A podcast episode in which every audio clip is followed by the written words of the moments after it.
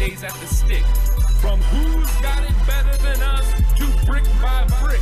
It's always the 49ers way from off season to game day. Yeah, we talk back. It's the 49ers cutback.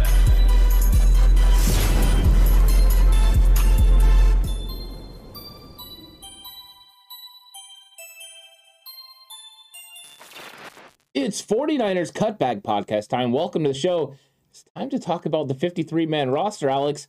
Pre training camp 53 man roster predictions from us. Are we going to be entirely right? Probably not. Are we going to get a few right? Yes. Uh, but what it is is going to be an absolutely fun conversation. People want to bet we get the quarterback position right, Ant. It's gonna be really hard to screw that one. Whew. It's gonna be really hard. Also, Ugh. that that and special teams. I do want to knock on wood because you never know with injuries. You know, st- stuff happens Yeah. sometimes, and that, that may change some things. But there's some there's some there's some different stuff going on. What happened to your snowsuit? I think he's referring to the because of the beanie. beanie. Yeah. It was the Jimmy beanie. Paul, it was the Jimmy beanie. It was for Jim. It was for big time Jimmy Jim Jim. Because he's he's gone most likely at some point. Who knows? Luke Luna was uh, very excited about your outfit as well. He did like the fit. He was just wondering how you weren't burning up because of the heat I'm, outside. I'm weird is the key. I, I, uh, Megan can can confirm this if, in, in chat or you know wh- whenever. Or I mean, shoot, I think you can even confirm this as well. I, I I do weird stuff. I'll wear long sleeves during the summer. I will wear shorts when it's pouring down, pissing down rain outside. And when I go back to Indiana and visit her family, uh, I will wear tank tops when it's snowing. That's true. So Yeah. just odd, just an odd cat. I'll just leave it at that. TCC. Uh, look, hit the like button though. Hit the subscribe button if you haven't already. If you're new here and you're excited, and also start leaving some of your pre-training Camp 53 man roster predictions down in the comment section because maybe we can have some good conversations. I imagine not everyone is going to agree with us, No. uh, and like you said, Ant, we're not going to get all of these right, but No. hopefully we get some of them, just a few of them right at least. yeah, we just have to be right a little bit more than we're wrong, right? I mean, it. that's the that's the key. Uh, and and that's what we're gonna that's what we're gonna do. We're gonna try to predict these the best way we can without seeing anything that has happened, you know, in training camp. But this is why it's a part of being the pre fifty three man from just on paper what it looks like. We all know this roster is not going to be constituted by just what's on paper. These guys are going to go out there and prove it. And on Wednesday, that's when they get started to proving it. So right now, this is a fun conversation to see how close we can get because it's all about building to that 53 man roster. It's all building towards Project 53. Uh, and I'm excited about this because there's a lot of positions, and we've been talking about the position battles for a about six weeks now, Alex. And now it's all going to come to a head at training camp. But who do we think is going to win these position battles? Because sometimes we left a little nugget out there. We didn't really come to a full agreement on it. Not always, but for the most part, I think you and I both feel very similarly about this roster and how they're going to constitute it. Maybe we feel differently about how many guys they keep, and that may fluctuate certain positions in terms of who's the odd man in, right? Who's the last four out on that bubble? Who's the first four in on said bubble? If we were doing some sort of uh, phenomenal, you know, NCAA tournament bracket breakdown show or something like that. But reality is, at the end of the day, Ant, we feel very comfortable with these guys Yeah. and where they're at. Um, what are the news about Shanahan at the TK show? Yeah, I'm not sure. I have no idea. Yeah, uh, Pedro, give us a little bit more information on that. I haven't heard anything about this. Nothing. Um, so if you'll give us a little bit more information, we'll gladly get into it. Uh, absolutely, gladly get into it. But look, let's uh, and, and Big Papa, by the way, no, n- not not the COVID. Never, never. I, I had the COVID way back in 2019. That's it. No, no COVID since.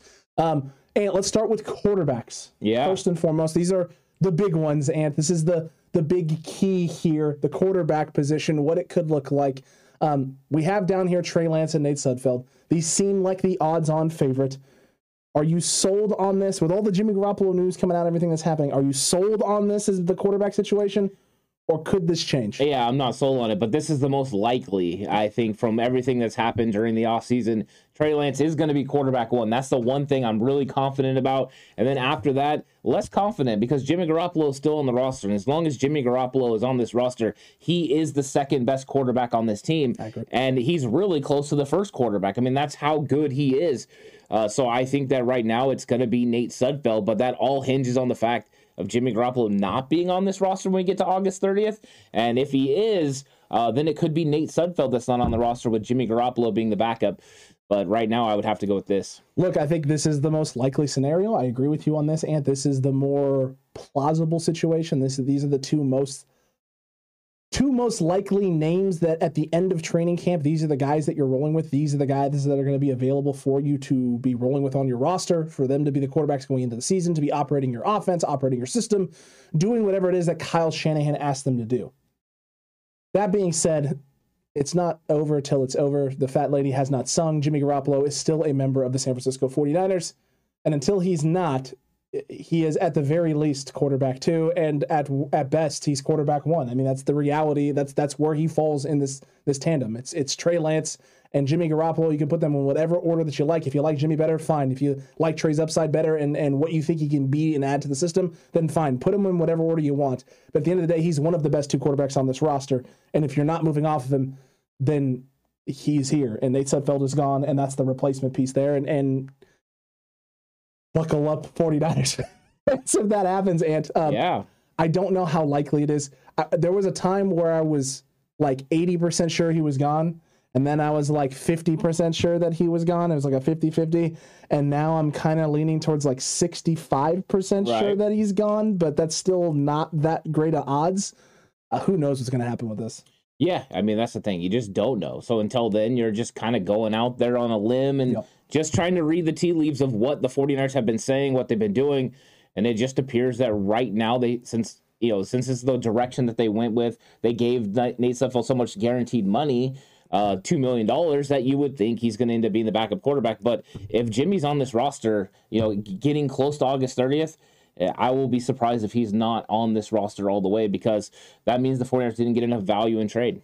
Uh, no, not at, not at all. So we'll see. We'll see what ends up happening. We'll see if that ends up actually playing out the way 49ers fans envisioned it.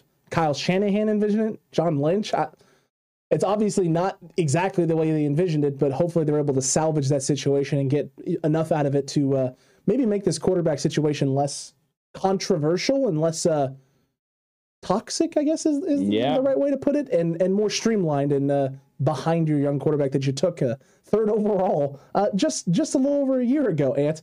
Uh, let's move on to running backs, though the running back position, because there's a lot of names. Ant. Uh, yeah. There's a lot of guys in that room from TDP to Elijah Mitchell to Trey Sermon, JaMycal Hasty, Jeff Wilson Jr.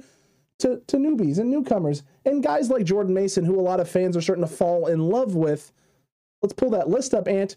How do you feel about that list? And do you think that's the reality here with those four running backs and Kyle Juszczyk? Because I don't think there's any world in which Kyle Juszczyk is not on this list. No, I think it is. I think the running back room is constituted of five guys, and these are the five guys. Of course, Kyle Juszczyk, the fullback, but then Elijah Mitchell is the number one. I think was really clear who number one running back is in San Francisco. It's going to be Elijah Mitchell. And then after that, you've got two third round picks who they're not going to give up on yet. And then first off, Ty Davis Price hasn't even got a chance to prove it, but he's going to be somebody that makes a lot of you know big plays on third and short in the goal on the goal line situations in the red zone.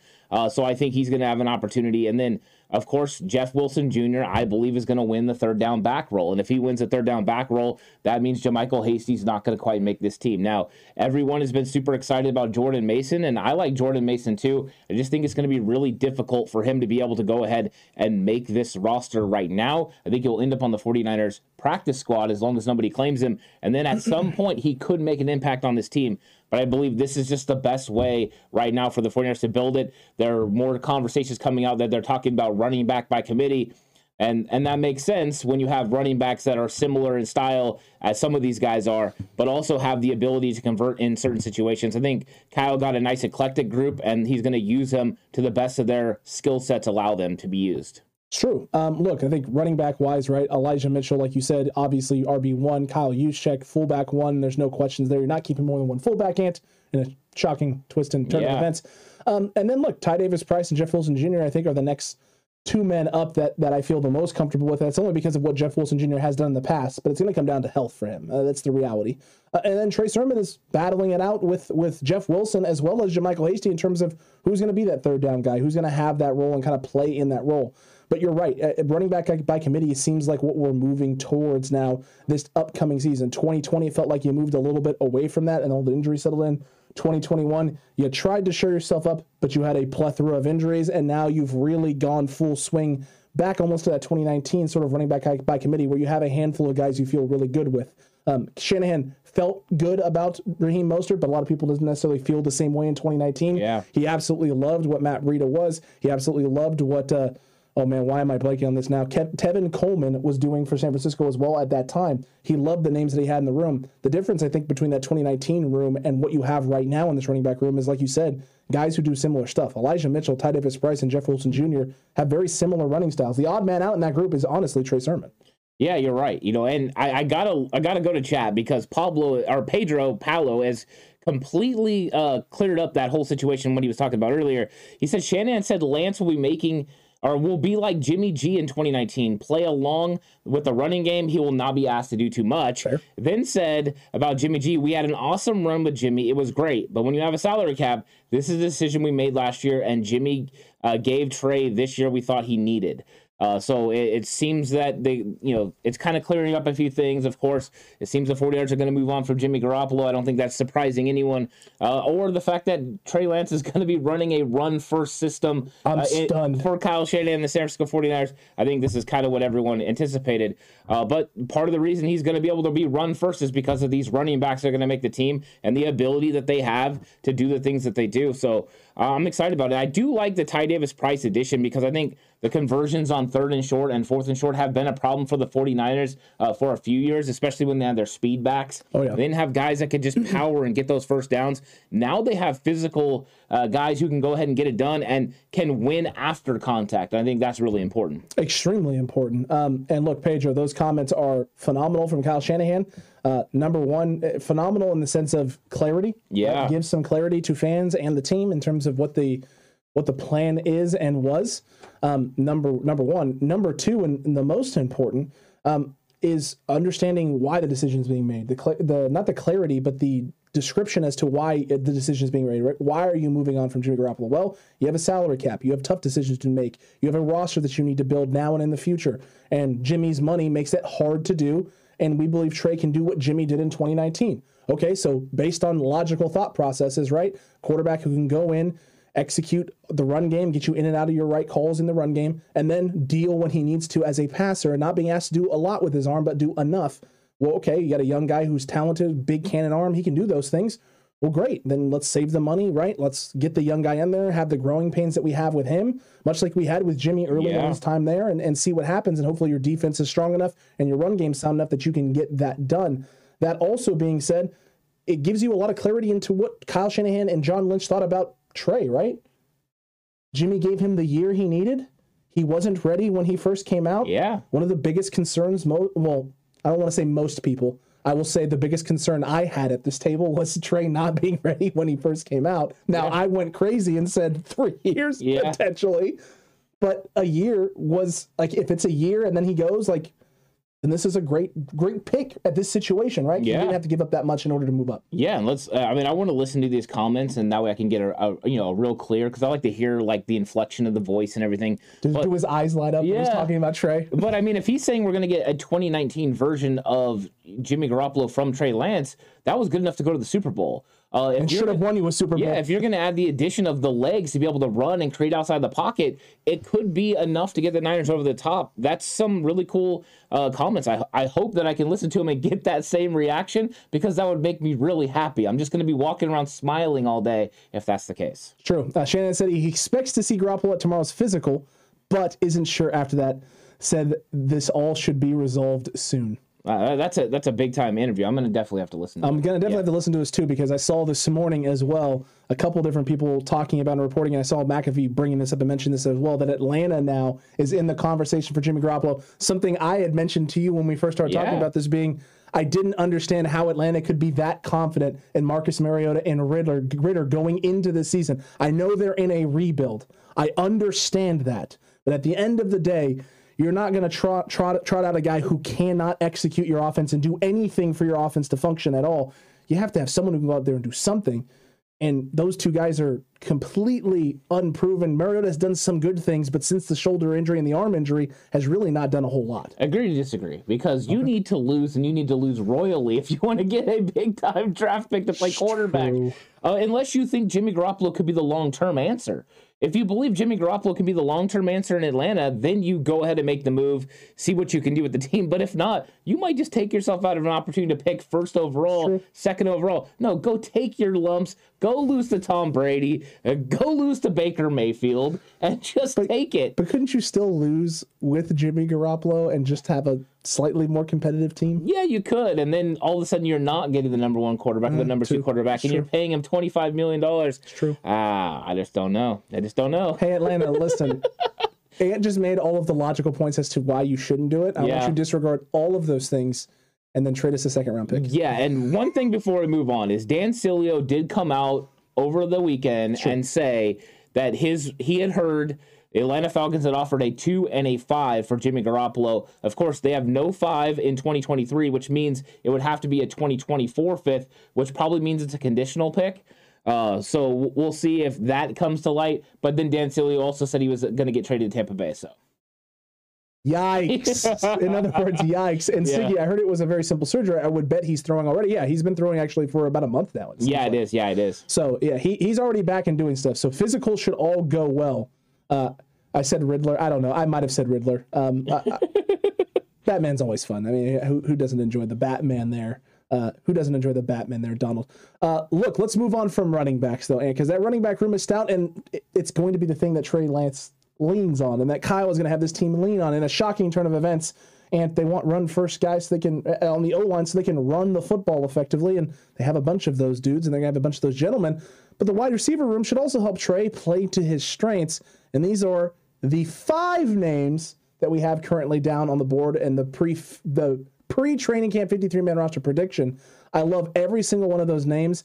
And you and I have said this, I think, from the start, that it feels like it's these five names, only these five names, and there's really no other options barring injury. Yeah, I think so. I, I think we've been pretty clear on this the entire time that we think it's going to be these five wide receivers. I don't think there's any other situation where they keep a six unless it's for uh, special teams. And I just don't think, I think they got players in other areas that they can use on special teams. I think these are the five wide receivers, minus them bringing in somebody with a tremendous uh, ability to come in here and maybe stretch the field or something like that. I, I just don't think they go beyond five, and five allows them to keep you know uh, other players at other positions, which you know they're going to have to do because when it comes down to it, 49ers are about trench warfare and keeping the maximum amount of players they can keep on the offensive line and defensive line is going to be so important. And beyond these five guys, who's going to get playing time? I just don't think you can do it, especially when you have a big time playmaker at tight end like George Kittle. Now, with George Kittle mixed mixed in with this, right? I mean, you can really throw George Kittle into this mix of wide receivers, and you have six. You have six guys who play like a wide receiver out there in space. Um, what Deebo does for your offense, what Brandon can do for your offense, what Jennings showed he can do in your offense, on top of George Kittle, and then you added in the two speed guys in Ray Ray McCloud and Danny Gray, who you're hoping can do a better job of filling that Kendrick Bourne esque, that uh, Travis Benjamin esque role that we saw, Trent Sherfield role that we saw last year Yeah. at a higher level. You're hoping these guys can be it. And you're also hoping Ray Ray McCloud can add a little bit of what Brandon Aiyuk did in year one, what Deebo has done the last few years, running the ball out of the backfield as well. There's just not a lot of room for anyone else. And unless someone else on this roster has top end speed and size to make Ray Ray McCloud and Danny Gray completely useless, both of those guys are making this roster. And these are the five names you're going to have. Yeah, I think so. I think we're this one was one of the easiest positions actually to I didn't have to think of it like much at all. to come into agreement with. I think this was, you know, uh, there's all other positions where there's a lot of contentious conversation, and you're having to walk away from players that you really don't want to wa- walk away from. But when it comes down to it, I don't think wide receiver is one of those positions. True. Um, as for uh, the comments earlier, Jess, you are right. There, Batman is a friend of the pod. I don't know if you guys know this or not. Um, Green Bay, uh, it's the San Francisco Green Bay game preview show, and game preview show, uh, all the way back in 2020. Uh, it's the 2020 game preview show, season one. You can find it in the season one playlist somewhere in there. Uh, Batman does make an appearance on the pod. Yeah, He does. yeah, it's, it's, it's it was a very interesting time. Yeah, uh, it was scary. Yeah, Uh, we sent me to sent me to Wisconsin to uh, report live from Lambeau Field, and uh, things went absolutely haywire, man. It's crazy. yeah, it made for a good lock it up Uh, segment. It was a great lock it up segment. I'll tell you what. Uh, scary before that, but uh, post being saved by Batman, it was it was wonderful. it was wonderful, absolutely wonderful. After that, look from the wide receiver position to the tight ends who we had just brought up and mentioned. And, and by the way, Pedro Paulo just subscribed. So Pedro, Oh, welcome, Pedro. welcome Thank you so much. Yeah, awesome, man. We really appreciate that. Uh, let's get to the tight ends. Uh, tight ends. This one a little different. People feel a lot of ways about the tight end room. I think there's a lot of ways to craft this thing. There's a lot of ways Yeah. to set this thing up. Why these three, Ant? Why are why are we feeling this way? Because we both feel these are the best three guys on the roster at this moment. Yeah, we've been talking about tight ends for a couple years now and and bringing, you know, that depth that behind George Kittle up to a higher level. And the 49ers definitely made a concerted effort this year. Last year it was all about MyCole Pruitt. True. Uh, MyCole Pruitt didn't work out, uh, but this year it's a better Charlie Woerner and now they add in Tyler Kroft. They have a lot of competition, but Kroft is a guy that we've seen be able to create in the red zone. He's a guy that can block. He's a guy that can do it all. And so when you have a guy that has that versatility, now you no longer know exactly what that tight end is going to do. Because when Charlie Woerner was on the field in 2021, he was blocking. Uh, If you got Ross Dwelley on the field, it was probably a pass. You don't want those situations to happen anymore. And now with Tyler Kroft out there, it could be a run, it could be a pass. That flexibility is going to be really good for this offense. And then I think Charlie Woerner is going to have more advancement in his receiving game and his skills. I think he's going to take a step forward. This could be the best tight end room that the 49ers have had under Kyle Shanahan. And that's saying a lot because when they had Jordan Reed, I thought that was going to be the most talented. They kept four that year. But once again, it was the same thing. You put Jordan Reed out in the slot, power slot, helps you as a receiver, but you know he's not blocking. And that was one of those problems with that tight end room. So this could be one of those ones where you're just not sure what each one of these guys do. And that's good because we know Kittle, unfortunately, is probably going to miss one or two games uh, because of injury because he just plays so dang tough. Uh, yeah, man. He he has no off switch. He has no, Uh, No. slowdown meter. Um, he is someone who has taken the knob ant, turned it to 20, even though there's only a volume of 10, and then ripped off said knob so you can't turn it down. He just doesn't have any other speed than full speed. Um, and look, if Kyle, Kyle Shanahan just said it, as Pedro brought up earlier, run heavy offense. Trey Lance going to lean and rely on that run game and pass when necessary. If you're going to do that, then why is it anyone but these three names? These are the best three blockers that you have on the roster. And I haven't seen Tyler Kroft block in the system. And I can tell you that he's the next best blocker after Charlie Woerner. That's the reality of the situation. He may be better than Charlie Woerner. He has to prove that, though. You have to go out there and show Yeah. it. Is he a better receiving option than Charlie Woerner? I would agree, yes, because I've seen Tyler Kroft operate as a receiving threat, and I've seen Charlie Woerner operate as a receiving threat. That being said, Ross Dwelley is not that guy. People have talked about, I've heard some people comment about Tyler Kroft. Well, he's fallen off since his big year. He hasn't been as healthy as, as maybe he should have, and he's definitely taken a step back. His step back is still better than any step forwards that Ross Dwelley has ever made. Ross Dwelley's regression has been extremely noticeable and went from he was the number two tight end to easily the number three and completely useless to San Francisco last year. The only time he went into football games is if George Kittle was not healthy. That's it.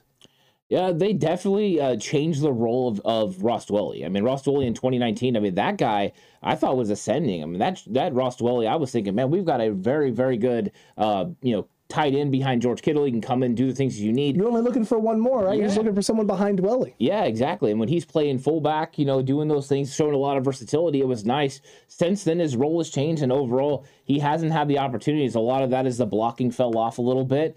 Um, we'll see if he can turn that around. We, he knows he's in, in in a battle this year. He's not showing up and got one guy to beat in MyCole Pruitt. He's got a lot of guys to beat because they brought in Tanner Hudson and and Troy Fumagalli. They still have uh, Jordan Matthews. This is a very tough room, and I think it's going to be a lot of talented guys out there going out there to compete, and that's good. The 49ers insulated themselves to make sure that they're going to have three solid tight ends this year. So I'm excited. The probably the most excited I've been about the tight end room in a long time. I mean, we know what we got with with Kittle, but after that, there's been question marks, and I think the 49ers are finally figuring it out. Agreed. And Tyler Kroft was a name that I wanted the Niners to address and bring in to help, you know, make the competition elevate a little bit because he's a little bit more balanced option between Kittle and Woerner.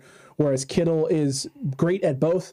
Uh, Woerner is a little more swayed towards the other, and Dwelley was swayed the other direction, right? They were polar opposites of each other. Tyler Kroft is the middle ground, the bridge between Woerner and Kittle. And I think having that bridge option and a guy who can do a multitude of things kind of disguises and hides your hand a little bit as well in terms of what you want to do. Because when Kittle goes down, you can insert Kroft as tight end one, keep Charlie Woerner in his same spot, and you are going to lose something in the receiving game, not having George Kittle, and you're going to lose something in the blocking game, but at least it's not going to fall off of a cliff one way or the other. And it's just a downgrade. That's all. Yeah, and I honestly fully expect uh, Ross Dwelley to have the best camp he's had in a long time. Agreed. I fully expect this entire room to just be an absolute crazy good competition. I'm I'm excited to watch it because I think these guys know that it's a wide open spot. And with Shanahan saying the things that he said at the state of the franchise about no one's guaranteed a roster spot behind George, uh, that anyone is up. I mean that that's that's a notice on you, Charlie Woerner. That's a notice on you, Ross Dwelley. You guys got to go out there and compete because we got a lot of talented football players,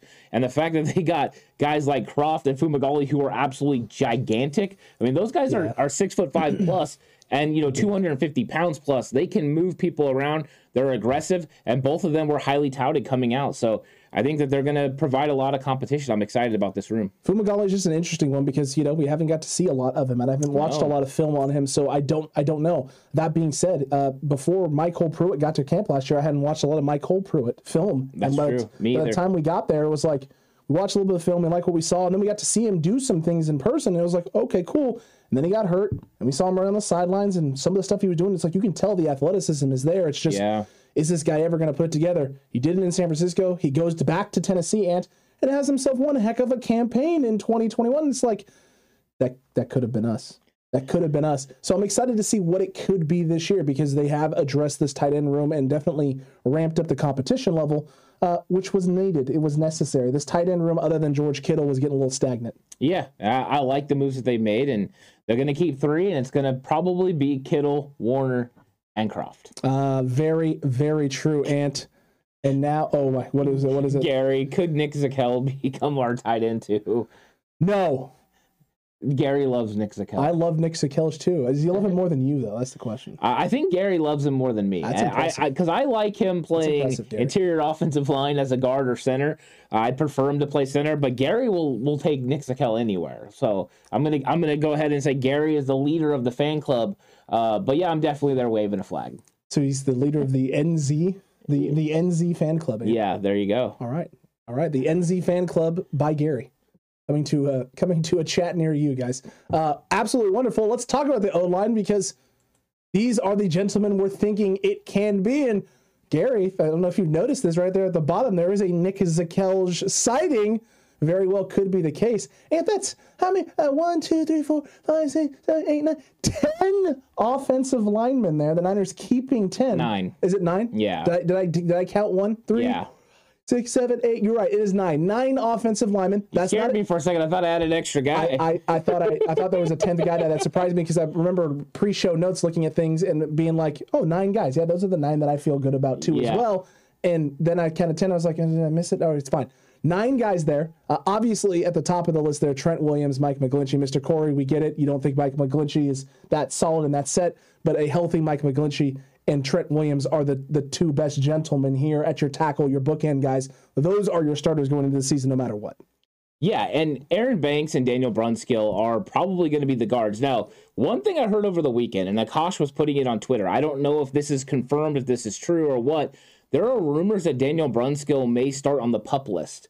Uh, if Daniel Daniel Brunskill oh. starts on the pup list, this could change a little bit where the 49ers keep eight, are able to keep an extra defensive lineman, then bring Brunskill back later. But if that happens, they'll create a competition at the right guard spot between Jaylon Moore and Spencer Burford. Yep. Uh, so that would be very interesting. But yeah, there was no questions about Trent Williams and Mike McGlinchey. They're going to be your bookend tackles. I didn't think there was much conversation that needed to go into them. No. Uh, but with Banks, I think he is the guy unless he falls off. And if he falls off, uh, and is not able to do better than he was doing last year, right now it would appear the guys behind him would be Jaylon Moore and Nick Zakelj because that's where Zakelj's been taking snaps. Uh, so that would make for an interesting room, but I think Banks is going to secure his spot. So questions about Brunskill, keep it open, and we know we got questions about Jake Brendel. Oh, always going to be questions about Jake Brendel. Look, the reality is we don't know what Jake Brendel is, but this list is solid there. The, those first four names, Ant, are your first four guys. Those are your first four in. Those are the guys you're most comfortable with. Um, Aaron Banks, maybe less so than the rest of them, just because it's unproven, it's unshown in yeah. game with this team, but the development seems to be there. There was definitely improvement from from the early portions of preseason and uh, through the season because he went from not on the active roster and just kind of being a healthy scratch for most games to being on the roster and not a healthy scratch come the playoffs. So that would usually signal that, hey, we're getting to a better spot. We've seen Jaylon Moore take snaps for the San Francisco 49ers, so we have an idea of what that looks like. Um, Spencer Burford and Nick Zakelj, less less of an opportunity to see snaps with them, obviously with this team because they just drafted them.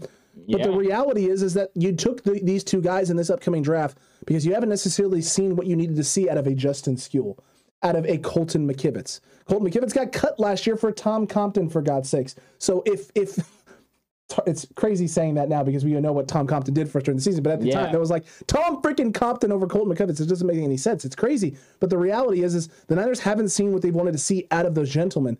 So you took the guys you took. You took Burford, you took Zakelj, and you're hoping those guys can push and make those spots. And I think as of right now, they're going to have every opportunity, Ant, to make this roster and bump out a guy like Justin Skule and make him make him expendable for this team going forward. Yeah, you know, and one of the things that uh, Pedro's asking is who's going to start at center, and that's why Jake Brendel's right in the middle of this. Mm-hmm. I, I think a, a Brendel not winning that center spot means he might not make this roster. I think it's going to be one of those difficult things, um, but I don't think they want to start one of these young guys. I think they want it to be a guy that's got some experience. If Jaylon Moore was ready to start at guard, you would throw Daniel Brunskill into that mix. Brunskill versus Brendel to see who could start at center. Uh, because I do think they want these other guys to get you know reps and learn.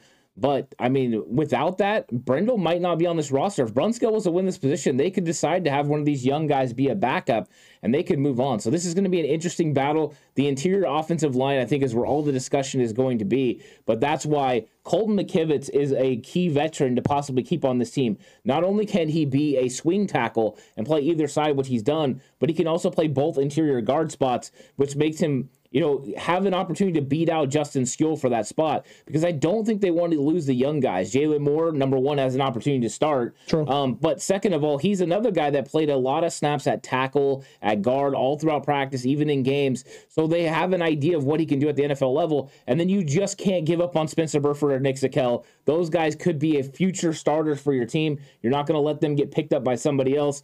Uh, so you got to keep them on this roster. So that's why these nine guys kind of make the most sense. Uh, they they do. They really do. So here's the question I have for you. Okay. if in a world where Daniel Brunskill is healthy, Jaylon Moore wins that right guard spot, and they compete for the center spot, and Daniel Brunskill wins the center job, he beats out Jake Brendel. You drop out Jake Brendel.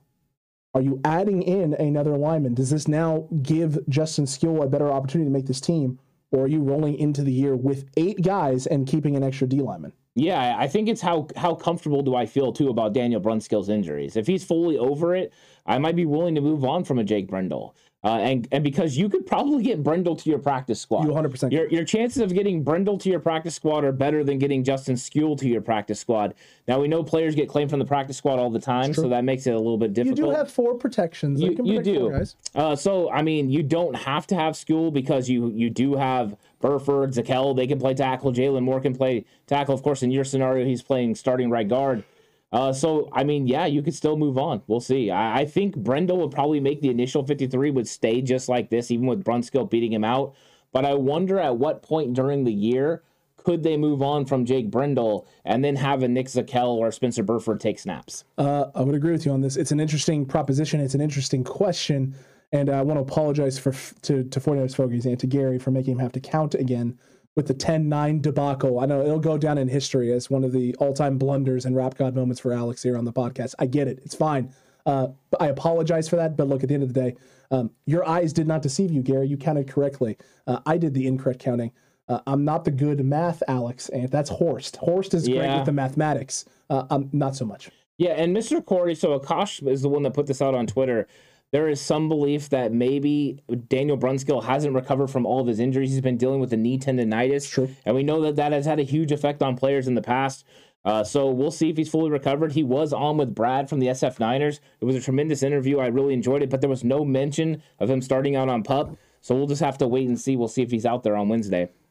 Would he come out and say that, hey, there's a chance I might start on pup? But that's the question. No, he wouldn't say it. I'm just saying there was no conversation of even like, how are you feeling or anything like that? Which is interesting because you feel like that's a question Brad would ask. Brad is very like pro player though, Exactly. so he handles it a certain way. He didn't put him in any tough situations, I do like and I think that's why they like working with him. You know, what I mean, because he's not going to ask those really tough questions that you know make them feel uncomfortable. But it was a good interview because they went through the season and he gave some insight on Alex Mack, gave insight in on how he works with other players, which I thought were tremendous. And uh, so I mean that is part of the the cool thing about those interviews. That is true, man. That is true, especially since Brad do play some O line at the collegiate level as well. The conversation there, I imagine, was great. I'm going to go check out that interview. So if you haven't watched it either, RSF Niners, you can go check that out after this as well, or you can watch more of our content if you've missed and need to catch up on our stuff, and then go check that out. Either way, it's fine. TCC. That's the offense here. That's that's your guys there offensively. Uh, obviously, your punter is going to be Mitch Wishnowsky. Uh, we can get to, to special teams later. Let's stick with the defense now. Let's transition over to that. And let's start with the most important part of this defense, which is that front four and that D line. And uh, look, you kept 11 last year. Are we keeping 11 this year, Ant? Are we keeping 11 this year? Yeah. It looks like we're keeping 11 this year. I let Matt Ant do the math now because I know I'm bad at it. Yeah. Uh, I don't see a name on here that goes uh, that I don't think should be on here. I I do find it interesting there. You have Maurice Hurst and Kerry Hyder there right at the bottom, Yeah. sneaking in. How close is it going to be for those two? Uh, it's going to be real close. And I mean, if you're looking at the list and you're looking for Kevin Givens, he's not there. I know. uh, decided that it was going to go. Me and Alex have been talking about this for weeks. Seven defensive edge rushers and four interior defensive linemen, and it was tough to do. But when it came down to it, I looked at it and I was like, you know what? I'm going to keep the 11 best defensive linemen for this football team. And Alex has been in agreement with me. We keep the 11 best defensive linemen, and this is our 11 best defensive linemen. Kevin Givens is going to be right there in the battle with Maurice Hurst, and you could flip them in a heartbeat. Yeah. Uh, I mean, it's going to be close. I just think they value Hurst, and I don't think Hurst can make it to you know a practice squad. Kevin Givens has the opportunity to do so. Even then, I'm not sure if he's going to make it. I think he would get claimed. Uh, all the while, there's probably going to be an injury or something that changes this, but. I think this defensive line gives you the most opportunity to get after the passer and to stop the run on early base downs. Uh, so this is the 11 guys, and it's it's it's a very impactful 11 guys. It's a hugely impactful 11 guys and a hugely impactful 11 guys. Look, Nick Bosa, Armstead, Kinlaw, Simpson, Ebukam, those four are no brainers. Yeah. In fact, those are most likely your first four, the first four guys out most possessions. Now, we do know Chris Eric and Tapp love that rotation and getting guys in and getting that second unit in, typically on the second drive and getting guys Yeah. rotated in early. Um, but those are your first four. Those are the guys that you're going to be able to count on. Charles Omenihu and Jake Dra- Drake Jackson. After that, and one because of what Omenihu became for San Francisco once he got here after the trade, and because Drake Jackson was drafted fairly high and was your first pick in this last draft. Obviously, he's going to have some sort of role this year. Um, Ridgeway, the guy you signed and brought in, Kemoko Turay, Jordan Willis, um, those names are all guys that the Niners have invested in, whether that was this offseason with money guaranteed, bringing them in, or in terms of just their role and what they could be in the, the things that they do well already, their skill sets, right? Kemoko Turay with the speed, what Hassan Ridgeway is as a two down run stopper, what he can add into that rotation there. Those are all positives. And then obviously what we've seen out of Jordan Willis in terms of his development and from from his first snap and first day in San Francisco to the suspension last year to post suspension and the playoff run he had last year, it's obvious the trajectory he is on. It's going to be very hard to get him off of this roster and for someone else to sneak in and take a role away from him. Yeah, and I mean, I think this is we're counting on the expansion of the Arden Key role. I mean, we made a video about that. You know, who's going to fill that role, and with an expansion, it means you can take extra edge rushers and move them in on obvious nickel down and nickel pass rush situations, third and long situations. You just have to stop the run early, and they could have a four man rotation on the inside with Armstead, Kinlaw, uh, Hassan Ridgeway. You know, and even using Kerry Hyder, uh, he could he can add to that as well. I mean, they can do a lot of things with this group. So I'm excited about that. But yeah, it was hard to keep seven edge rushers as opposed to keeping six and five, which would have been the normal breakdown you would think from the 49ers. But I just think they can't move off of like a Kemoko Turay who could be able to get after the quarterback. And you adding Drake Jackson, I think, changed the makeup from six and five to seven and four. Uh, look, I, I agree with you there. I think it definitely mixed things up and, and made it so that it was something to consider. Now, Siggy just asked a great question. Dee Ford? Question mark.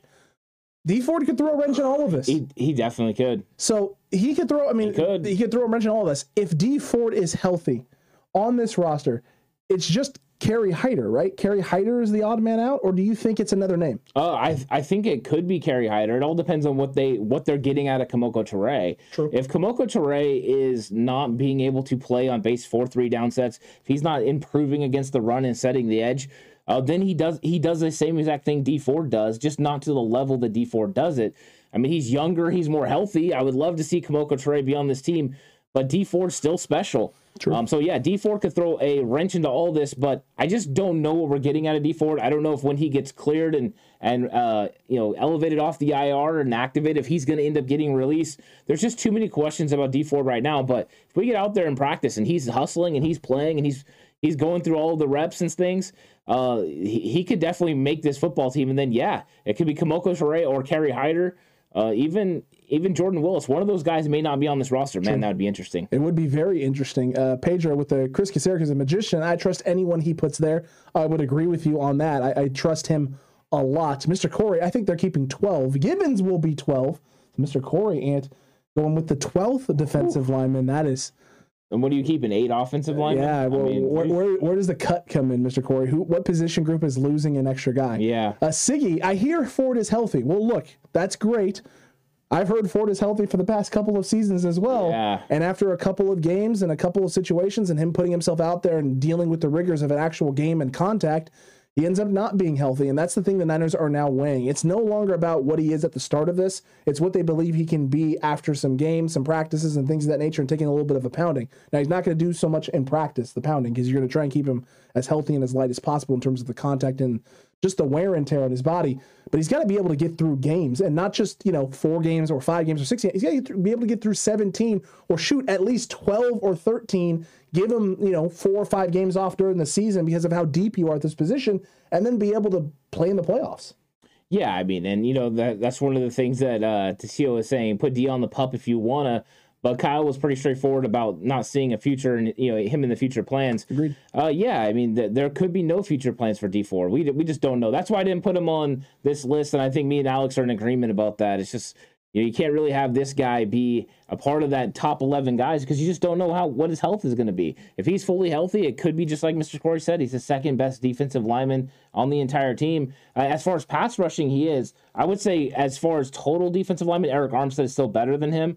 But I, I would agree with you But as the pass rusher, I would say yes. Dee Ford is the second best pass rusher on the entire team, behind uh, Nick Bosa. And I think he's the second most impactful player on the entire team, behind Nick Bosa. Agreed. It, it's Nick Bosa and then Dee Ford in terms of impact and what they add to your group when he's healthy. Uh, I would also agree with you that I would put him below Arik Armstead. Yeah. I would 100% put, put him below Arik Armstead. And I think Samson Ebukam is getting close to be able to have impact totally on the team at the at not the level that that Dee Ford has done it in the league, but in terms of every down t- type of guy because of the way he plays against the run and his continual development as a pass rusher, that he's putting himself into that category, maybe a little bit above D in terms of total impact on the field because D's impact is felt specifically on pass rush downs. Yeah, it is, and he's a specialized guy, and that's why him making the team means Kemoko Turay might not. That's uh, fair. it's it's the same role. And if Dee Ford makes the team, you wonder what impact that would have on Drake Jackson snaps as well. It could definitely slow those down. But we know the 49ers are not against drafting players, developing in them for one year, and then turning them loose the next year. true. I mean, they've done it in the past, and I mean they're doing it right now with Trey Lance. They could easily do it with Drake Jackson, even though I do believe he's going to be a part of the rotation in 2022. It's true. Mr. Corey saying the running back room and deuces to Hasty and Jeff Wilson Jr. Yeah, it just I mean, we saw what happened when the running back room got absolutely torn up last year. They're bringing guys in off the street. I mean, here comes Kerryon Johnson. Here comes guys you've never even heard of coming in there, and and you're relying on Kyle Juszczyk to run dives up the middle because you don't have the running back room you need. So I think Kyle Shanahan's going to be a little leery of that. If he thought he could get a couple of these guys to the practice squad, uh, then maybe he would do that. But I do think they're going to have five running backs in this room. That's very true. Uh, very true. Tasio, I'm also very, oh, excuse me, very over talking about Jimmy and D. Feel like it's 2020 again. Yeah, I mean, yeah. I, unfortunately, that's part of the the off season. I think some of that's going to change here in the next couple weeks. Agreed. As we get into training camp, and we'll be talking about you know players on the current roster, but uh, these guys just have so many questions that they're just going to keep getting brought up.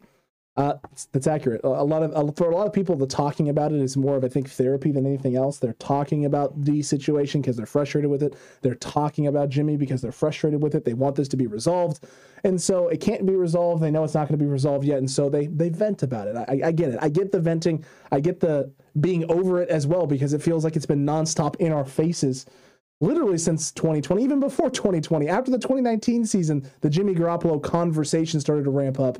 Um, the Dee Ford conversation, not so much. The Jimmy Garoppolo conversation, very, very much. Is this guy the future? Can he even do anything for you? So I get that, Tasio. I, I definitely do. I want to learn about the science of arm fatigue. I don't know if there's any science behind it. I think we all want to learn that.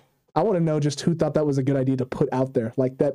That as they were typing that out, right, and writing that to send out into the ether in the world as a take, like why they thought as they were writing it, this logically adds up. Yeah. Like this is a, a legitimate concern that people should care about. Yeah. Arm fatigue. Uh, they had to come up with something, you know, something creative. I think your arm is in shapers. This is ridiculous. Absolutely ridiculous. Mr. Corey with the Mitchell Davis Price sermon. Mason. But you also you you, you Yeah. can't keep Mason. Yeah, then you have too many guys. You have you have five running backs because you're are we cutting Kyle Juszczyk as well, Mr. Corey? Man. You can't keep all those guys in twelve of them if running back room is the one that takes a cut. Yeah, it's hard. It's hard, man. I mean, look at look at Leon Davis's breakdown. He'll give you the position breakdown you true. need to put this team together. He really will. Three special teamers and uh, three three special teamers. Uh, he's got the two quarterbacks. He's got the uh, was it five running backs?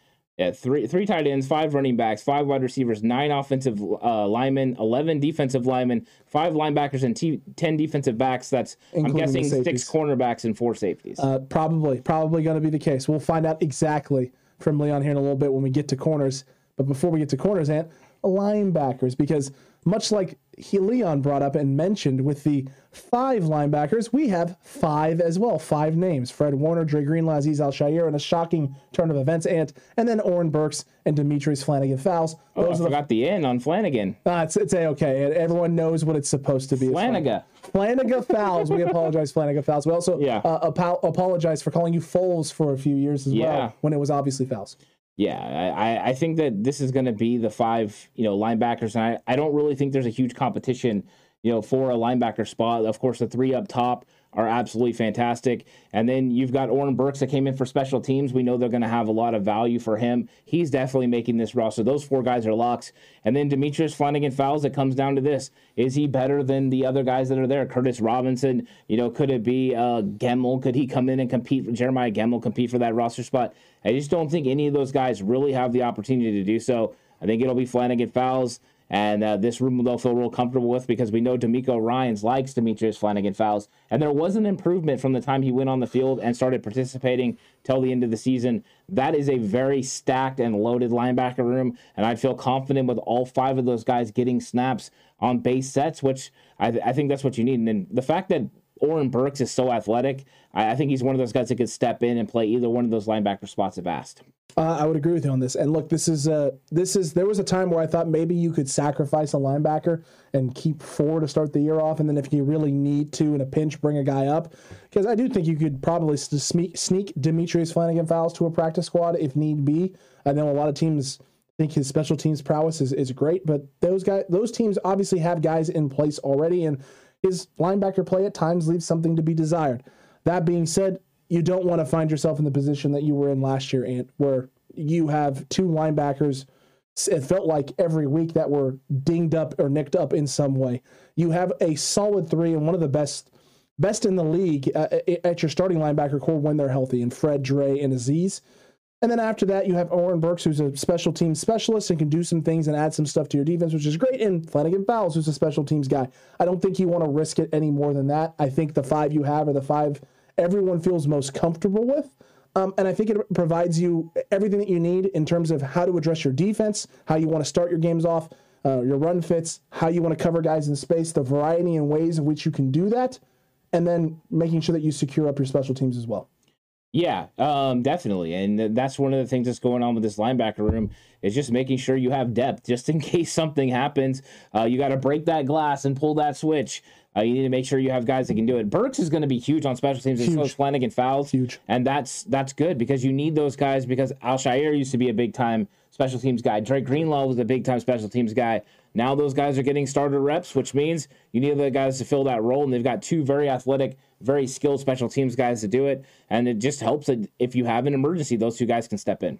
Uh, very true. Uh, very, very true. I saw Tassio said earlier too. He, he, said it's exciting to see. Oh no, excuse me, my bad. I meant this one. What about the Robert Nkemdiche signing? How are you guys feeling about this in this room? Um, look, I, I, don't think.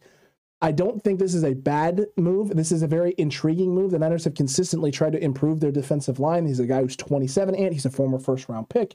Uh, played in the NFC West, so very yeah. familiar with NFC West schemes and opponents and what they like to do and it's Chris Kocurek. It's it's Coach Kocurek, man. Coach Kocurek and Darryl Tapp have done a great job with every player that they've brought in, in terms of development. Do I think they can get the best version of him out? Possibly. They, they definitely could. Am I going to put a lot of eggs in that basket? No. I'm going to wait to see what happens. And if they are able to, to turn this into diamonds, then it's great for the San Francisco 49ers. And that room gets a whole heck of a lot harder to even decipher how you're going to build it. Uh, and if you don't, then it didn't cost you anything. It's not going to cost you a bunch. And who knows, you might even be able to sneak this guy into a practice squad. Yeah, it's a first round pick that you're signing for a league minimum. That is a guy that is a disturber. He likes to get across the line of scrimmage and make things happen. Uh, that's exactly what Kyle, what uh, Kyle Shanahan, John Lynch, and you know Chris Kocurek want on their defensive line is penetrators, guys that can get in there and wreak havoc. That's what he does. The only thing that's a little bit nerve, you know, makes me nervous about Nkemdiche. He's only had one real year of a uh, of production. production. Uh, 2018 with the four and a half sacks, 33 tackles for Arizona. That was great. Nine tackles for loss that year too. Yeah, the next year he goes to Miami. He plays in two games and does. I mean, literally no Nothing. stats at all. Nothing. Um, that makes me a little bit nervous. He bounced back a little bit last year with Seattle, but it's a guy that yeah, you're there's a low risk, high reward potentiality with. So we'll see what he does. But at least it's another guy to come in there and compete on the interior defensive line. And it does insulate you in case you have an injury to Hassan Ridgeway that you could go ahead and plug this guy in as a two down run stopper. Uh, very true. Uh, very, very true, and so I'm excited about that, and I'm excited about this linebacking core because I want to finally see the the three the three gentlemen we have here leading this pack out there on the field together, and for like significant amounts of time instead of sparingly. Yeah, I'm I'm with you. Uh, if all three of those guys could stay healthy, that would be phenomenal because I think it's the best linebacker room in the NFL when healthy. Uh, very true, Ant. It's very, very true. And now we move on to the cornerback position, Ant, and our and our wonderful corners, not corners and safeties, just the corners.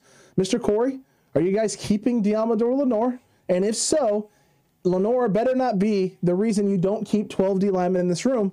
Well, newsflash for you, Mr. Corey.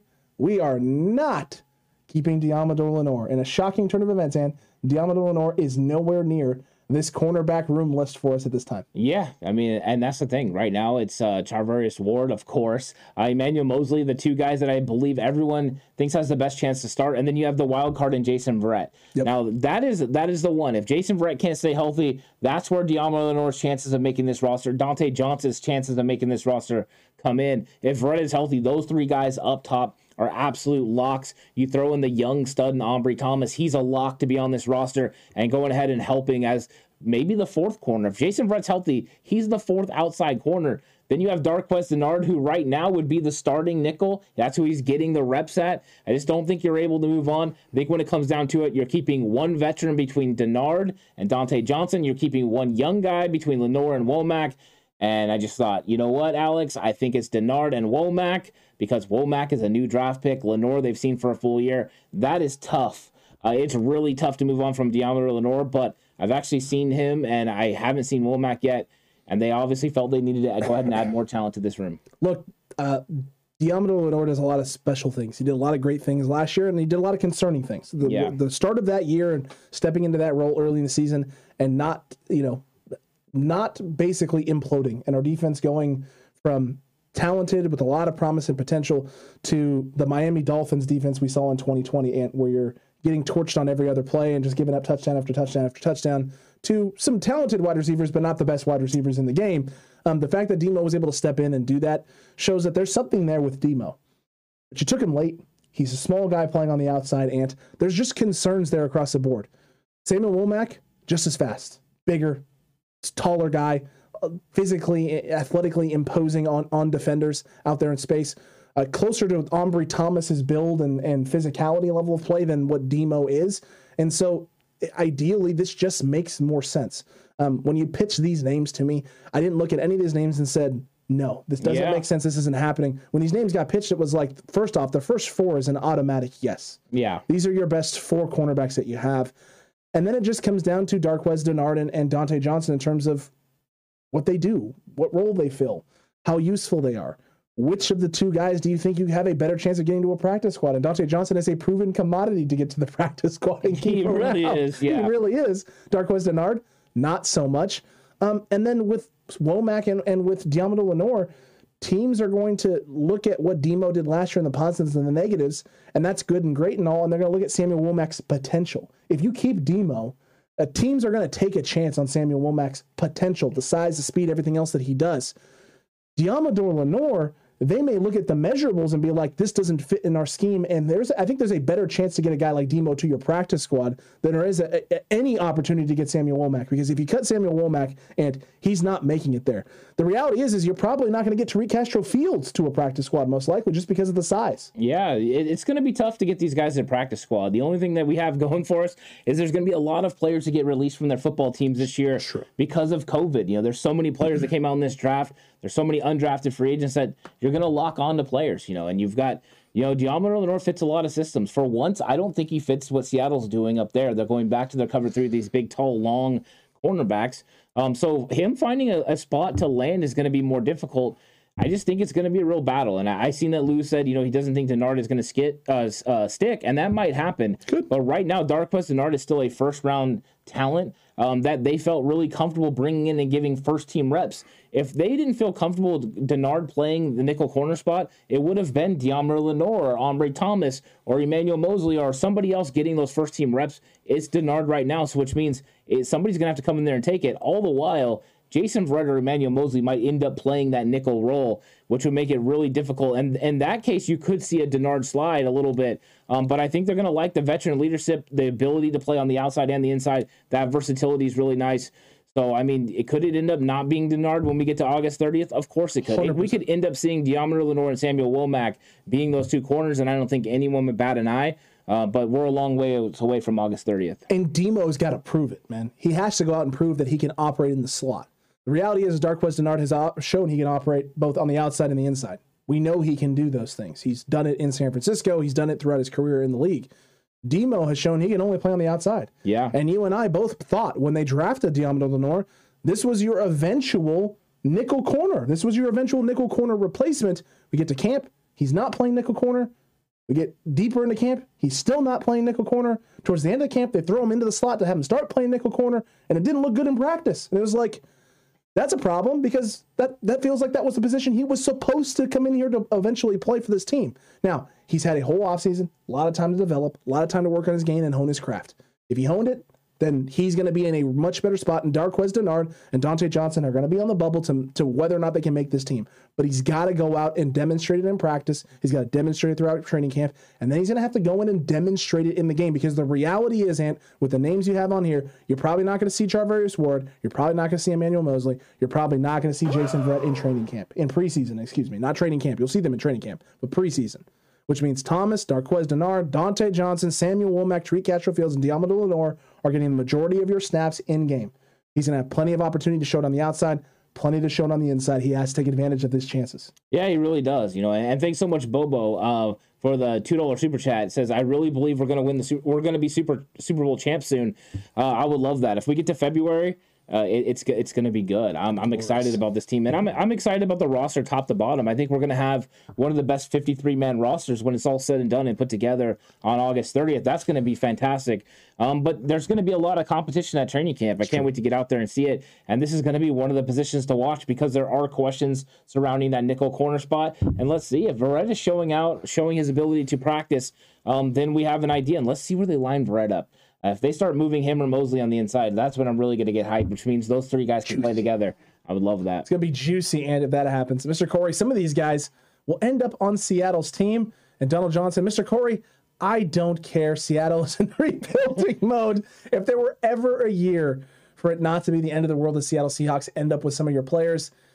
Fortunately, it's this year. So long as Jimmy Garoppolo doesn't end up in Seattle. In yeah, process. I'll tell you someone who might is Tariq Castro Fields if he he's could. released. He, he could, could, definitely end up there. He fits what they would want from the nickel corner spot.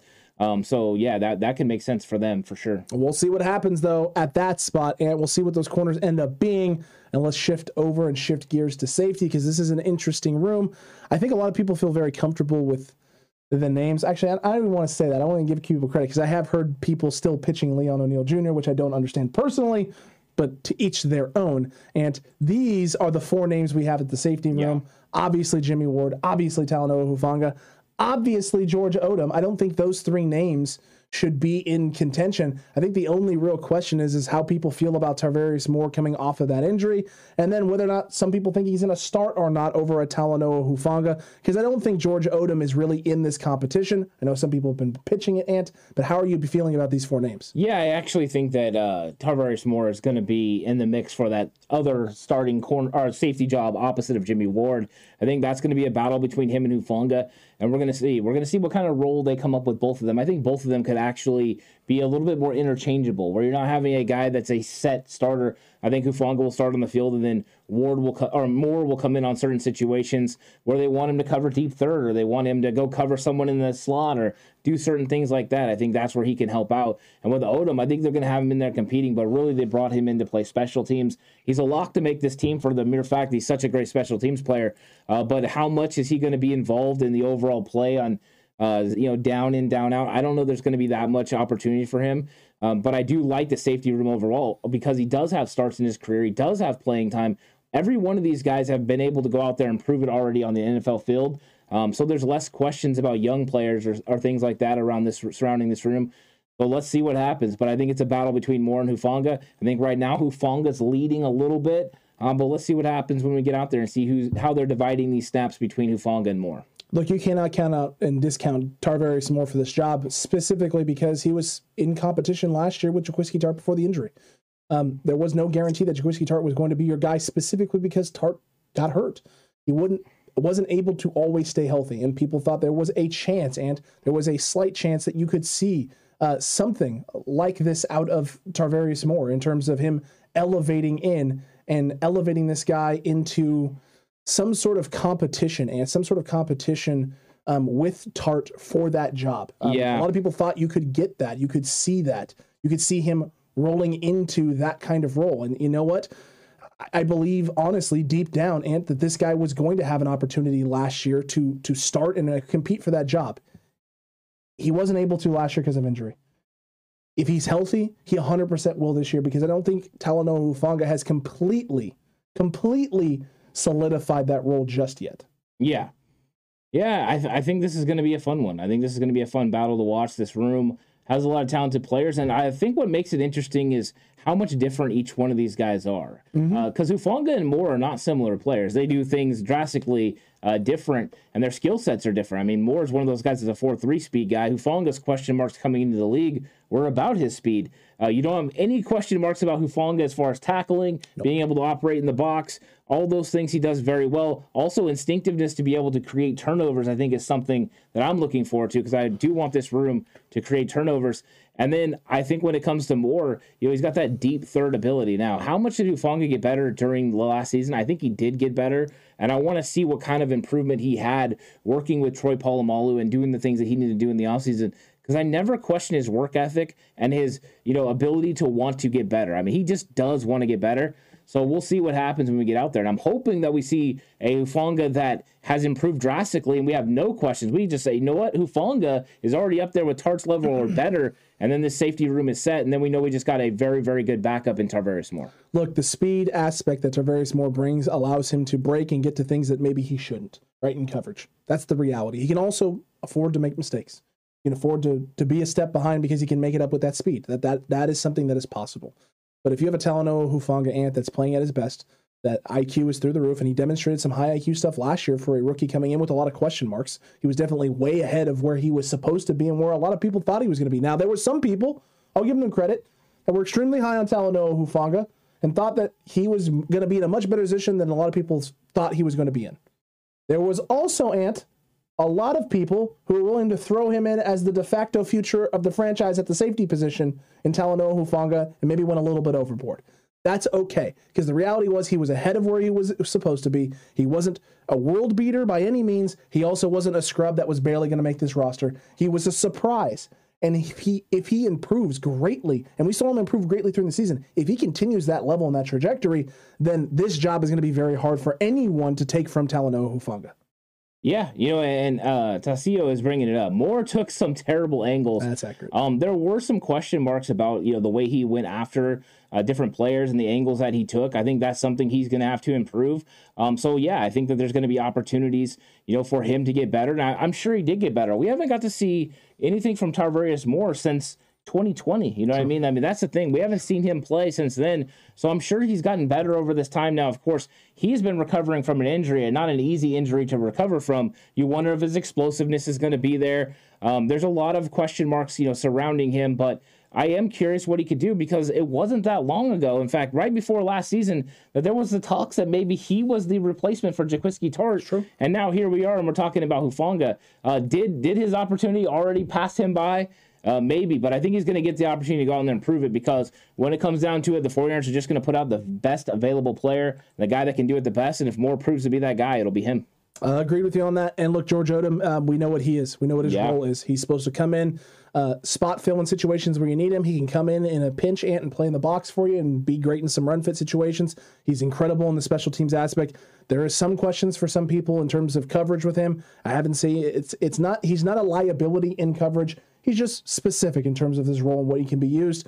He's really there if you absolutely need him, and his his biggest impact is going to be special teams. That's what he's there for. Yeah, Odom is going to be a dynamite special teams player, and you add him to Oren Burks and Demetrius Flannigan Fowles, and you have three of the better special teams players in the entire league. Then you got Ray Ray McCloud helping take care of the return game. They did a really good job of adding guys. I'm really excited about it. True, Lou. If I had to rate them currently, it's Jimmy uh, Jimmy Ward one, uh, and then it's uh, three A Talanoa Hufanga, three B uh, Tarvarius Moore, and then four uh, George Odom just because of the role that he's going to be playing and what he's supposed to be doing. I'm not going to put anyone in the tied for second category because I think there's a gap between what our other safeties are and what Jimmy Ward is. Yeah, I'm gonna go. I'm gonna go one Ward. I'm gonna go two Fonga. I'm gonna go three Tarvarius Ward. And I'm gonna go four George Odom. There we go. Uh, that that's my list, and then I have Taylor Hawkins as five and Leon O'Neal six. Uh, just in case anyone wanted to know what I think about the undrafted free agents. Um, They're gonna be great practice squad pieces, Ant. I think they are. Yeah, great, great practice squad pieces don't expect a whole lot more other than that, and don't yeah. just don't do it. Uh, look, let's get to the specialties, and let's get to those specialists, those special teamers, specifically your kicker Robbie Gould, your punter Mitch Wishnowsky, and your long snapper Taybor Pepper. Uh, yeah, those are those are all locks. That, that that may have been the easiest one to do of all of them. I mean, barring barring Taybor Pepper absolutely crapping the bed in, in, the snapping category, there nothing is changing. No, I don't think so. No. It, it's these guys. We're these guys are going to be their specialists, and and that's how you get to fifty three. Uh, that is true. That that these are your last three. These yeah. these are your fifty three. John, notice how we saved them for the end. Uh, I didn't I didn't put. put Mitch Wishnowsky and Robbie Gould in the no. 40s and the 30s or even they're they're or, or, excuse me, I'm not gonna put them at 53 and rank them some ahead of the other guys like like John did in his in his 53. That still cracks me up. I keep ribbing him about that all the time. Yeah, uh, but these are yeah these are the last three. This is how you run out your roster. Yeah, it is, and so that means you have you know 24 offensive players, 26 defensive players, and then the three specialists, and that's how you get to your 50 three man roster. Uh, it's absolutely great, and there is our breakdown, like you said, Ant. Um, look at the at the end of the day, can this change? Absolutely, it could. Um, you could keep some players at some other positions. I don't know how anyone can convince or talk themselves into an extra offensive guy, knowing the positions right. There's not that many questions about your tight end room outside of tight end one and tight end two. There's not really that many questions in your running back room, other than maybe which guys you really like. It can't be more than five, right? Maybe you can be Mr. Corey and talk yourself into one less, but you're not going to do more than five running backs.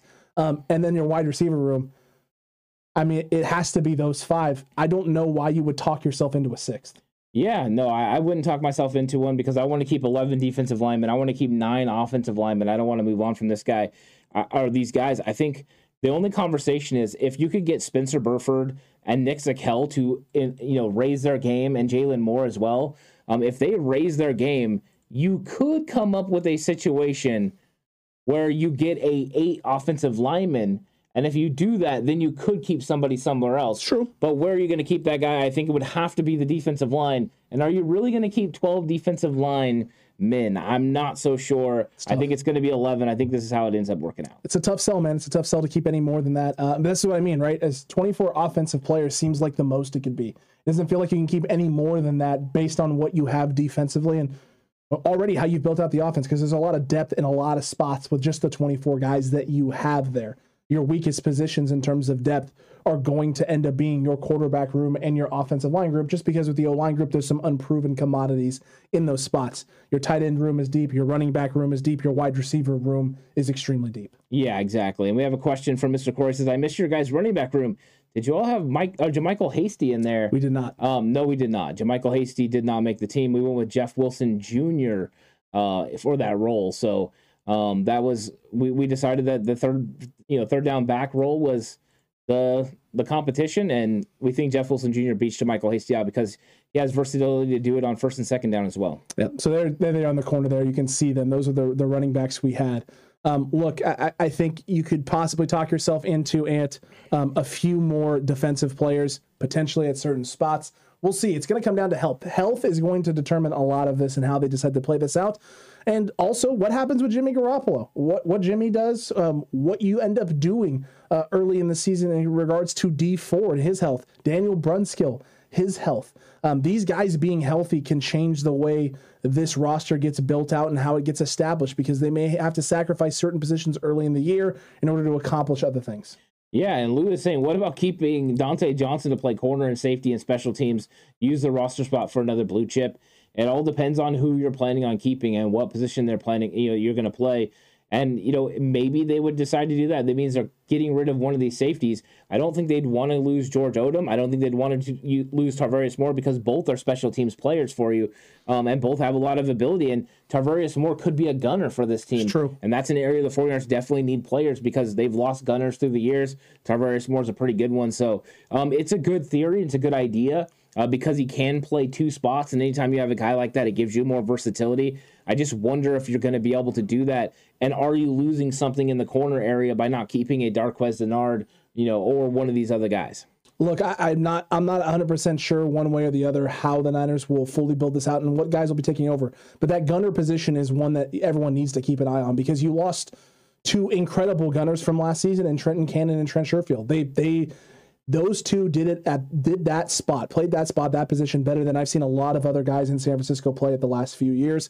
They were absolutely phenomenal, incredible, and really, really made Mitch Wishnowsky look absolutely phenomenal early in the season. Not that Mitch Wishnowsky isn't wasn't playing well or hadn't improved. He definitely did, but he was bombing some punts earlier in the year that he could get away with. He was out kicking his coverage, and it just didn't matter because your gunners were down there in space early. Yeah, exactly. I mean, that's the thing. A lot of times you don't think about you know, these players and what roles are going to play. I've seen somebody asking about starters playing on special teams, sort of the way Harbaugh did. I think there's going to be a concerted effort to make sure you get the most amount of talent you can on special teams within reason. Uh, but that's part of the reason they went out and got the guys they got because Oren Burks, you know, and George Odom are definitely going to help the special teams. And the re-addition of somebody like Tarvarius Moore is going to help as well. And also running backs. Um, so if you want to make this team, you got to go help on special teams. Jeff Wilson Jr., a good special teams player. I expect TDP and Trey Sermon to also play on special teams. Those things are going to be important. Uh, so when you're looking at these players, we always look at their skill sets amongst the position players, but it matters for them on special teams as well. Uh, it really does, and it really, really does. But TCC, what do you think? Let us know in the comment section down below right now. Live chat. Drop some positions in there. Did you agree? Did you do you have it broken down just like this? 24 offensive players, 26 on the defense three in the special teams ant for the, the total 53 man roster? Or are you like Mr. Corey, who's saying, no, no, no, no. We cut Jeff Wilson Jr. Uh, I forgot about Kyle Juszczyk, Ant, so it's fine. We keep Kyle Juszczyk in that room. We don't let Jordan Mason come in. We keep four total running backs and add an additional defensive lineman, uh, which he is using specifically for Kevin Givens in this scenario based on our breakdown. Uh, we want to know. We want to know from y'all what you think about this team, how it's going to how it's going to play out based on the current 90 names that you have. Yeah, exactly. And I, I think that I want to know how everyone feels that this is going to go. There's going to be some decisions that need to be made, but uh, training camp is going to decide, you know, which one of these guys actually make it and how this 53 man roster ultimately looks like. And let us know, you know, what positions do you want us to focus on when we're at training camp? Going to be out there watching, and is it the you know is it interior offensive line that you're the most focused on? Is it going to be the cornerback, the nickel position? Is it safety? Uh, I think it's going to be a lot of fun. So just let us know what you want overall, because it's going to be a lot of conversation coming from training camp. It's true. Uh, it's very very true, Mr. Corey. Remember when Bowman was playing special teams? I do. I do remember that. Uh, Tasio, I know Donte Whitner said that playing starters and special teams made a big difference on their Super Bowl run. Um, and look, you can find a way to bridge those things. Last year, towards the end of the season, uh, when you started making your Wow That's Bold predictions for the special teams, and you kept talking about how there's nothing to hold back at this point. They're going to start playing some of these guys in multiple spots, and starters are going to be playing on special teams to make sure they have the best players out there they did, and then they started fulfilling wow that's bold predictions. Yeah, there's going to be some guys that are going to have to do that. Sure. I mean, there's going to be some guys that are going to be starters and also have to contribute on special teams, but you're trying to keep that to a limited amount because you don't want them taking extra snaps. You want them to stay as healthy as you can during the game, uh, but you have understanding of what you need to do. And I'm curious what Brian Schneider's you know, uh, overall special teams is going to look like compared to what we've seen with Richard Hightower. I think it's going to be more aggressive, and some of that aggressive nature could be him going to Kyle Shanahan and say, "Hey, we need these guys. Let me have these guys, so that way they can make an impact on special teams." Go pack. Yeah. Go pack. Go. Go pack. Go pack. Go. Uh, our defense is going to be beast, says David Villa. I, I would agree with you on this. It really does. Uh, JLA catching up. What is up with Brunskill? Yeah, the report from Akash was that you know maybe he was going to end up starting on the pup list uh, because of the knee tendonitis and the injuries that sure. he had had. He did not, of course, uh, participate in OTAs or minicamp, so it's a question mark. I'm hoping that we're going to see him out there on Wednesday, but I don't know for sure. Just thought I would go ahead and put that out there. something that I saw, that I read. I don't know, you know, what the validity of it is. I think it's just it's something that's being talked about right now. So we'll see if it happens. But I'm hoping Brunskill is going to be out there and ready to go. Uh, I would hope so as well. And, and Tasio, just not Aiyuk catching punts. Yes.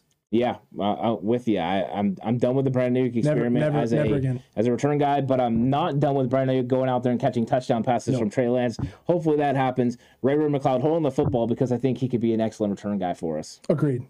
As long as it's Ray Ray and not BA back there with punts, Ant. That the the the Colts game, that was it for me. I do want to give uh, Brandon Aiyuk though the the love of him getting better as the season went on. Agreed. Uh, because there was there was times where it was a real struggle. He let the ball hit the ground too much, but he did start to secure the catch. He did, uh, and he started making better plays. So he got better. So let's at least give him credit for that. But in the same regard, hey hey uh, Ray Ray, hey Ray Ray, handle the business. We, hey, we want you to do it. Ray Ray, yeah get back there and catch punts today, please. I don't want BA back there. Not, no. not. I, I don't dislike Brandon Aiyuk. I love BA. I love everything about BA, the football player, and I don't love BA, the punt returner. Yeah, no, it's my I, least favorite it, version. It, didn't work out. It was it was a nice try. It just it didn't work out, and I don't think it really helped him as far as his uh you know play, playing yeah. on wide, as a wide receiver as well. No. Um, I think he's gonna have some nice chemistry with with uh, Trey Lance. So I'm excited about it. Thanks. Yeah, I, I, yeah, I agree with you on that. And thank you, everyone. Uh, great shows. The great shows are fantastic. Um, you guys are cool AF from Mr. Corey. Uh, best in the West from David Campbell. Um, we really appreciate that. Thank you, guys. Yeah, thanks to everyone. You know, that had such nice things to say, and uh, chat was exciting today. Chat was really good. I had a, a lot of fun. I'm looking forward to you know talking about training camp and everything that's going to be going on. Um, so make sure you tune in when we have you know those talks and conversations about what's going on at training camp. I'm going to be out there on Wednesday and Thursday watching. Uh, so I'll bring some reports back, and we'll have some fun conversations about it. And I'm hoping to be able to get there this weekend. We'll we'll see what happens, or a weekend coming soon. Hopefully, and we'll we'll find out what ends up happening, how this thing starts to play out, how this team starts to take shape and what guys are getting the edge up early in this training camp process heading into that first preseason game. So that way you all know what to be looking out for in the first preseason game because there'll be some matchups to watch, some players to watch, and maybe some some guys that surprise. Last year, Trent Sherfield, Jauan Jennings, two of the bigger surprises at the wide receiver position coming into and out of camp. Maybe it'll be a different position group this year.